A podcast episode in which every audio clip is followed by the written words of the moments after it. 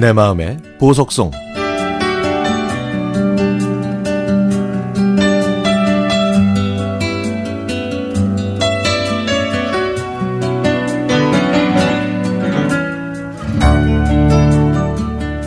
가난한 시골 농사 살림에 늘 팍팍했던 저희 집.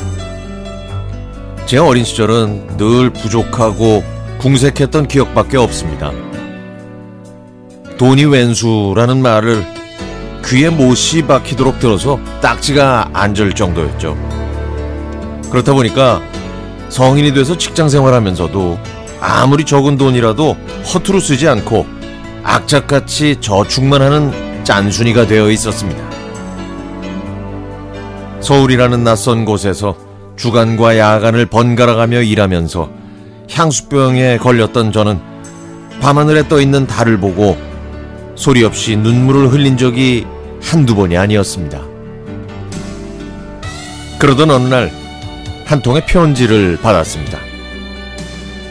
시골 학교는 크지 않아서 한 집안의 형제자매가 같은 담임 선생님인 경우가 종종 있었는데요.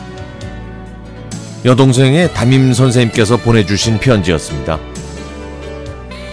남이야, 먼 곳에서 건강히 잘 지내고 있지? 사실은 네 동생 금희가 우리 반 반장인데도 이번 수학여행을 못 간다고 하는구나.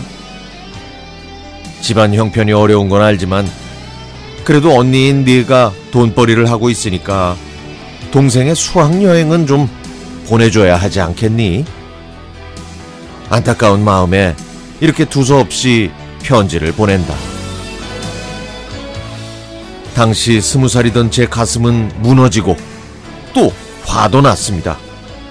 가난한 현실이 속상했고 수학여행을 포기해야만 했던 동생이 가엾고 측은하기도 했죠.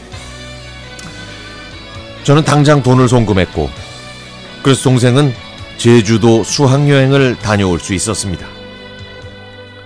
저는요 맞다리 살림 미천이라는 말을 제일 싫어합니다. 태어나서 50년이 넘도록 수없이 들은 이 말, 바로 이 말이 항상 제 어깨를 짓눌렀거든요. 노총각 노처녀이셨던 아버지 어머니는 맨손으로 만나서 다른 사람들의 논밭을 소작하시면서 다섯 남매를 낳아 키우셨습니다. 그러다가 네 살이었던 막내 아들을 기차 사고로 가슴에 묻으시는 모진 일을 이겨내시고 버텨내셨죠. 저희 자식들은 그 사랑을 깊이 간직한 채 행복한 가정 일구며 살아가고 있습니다.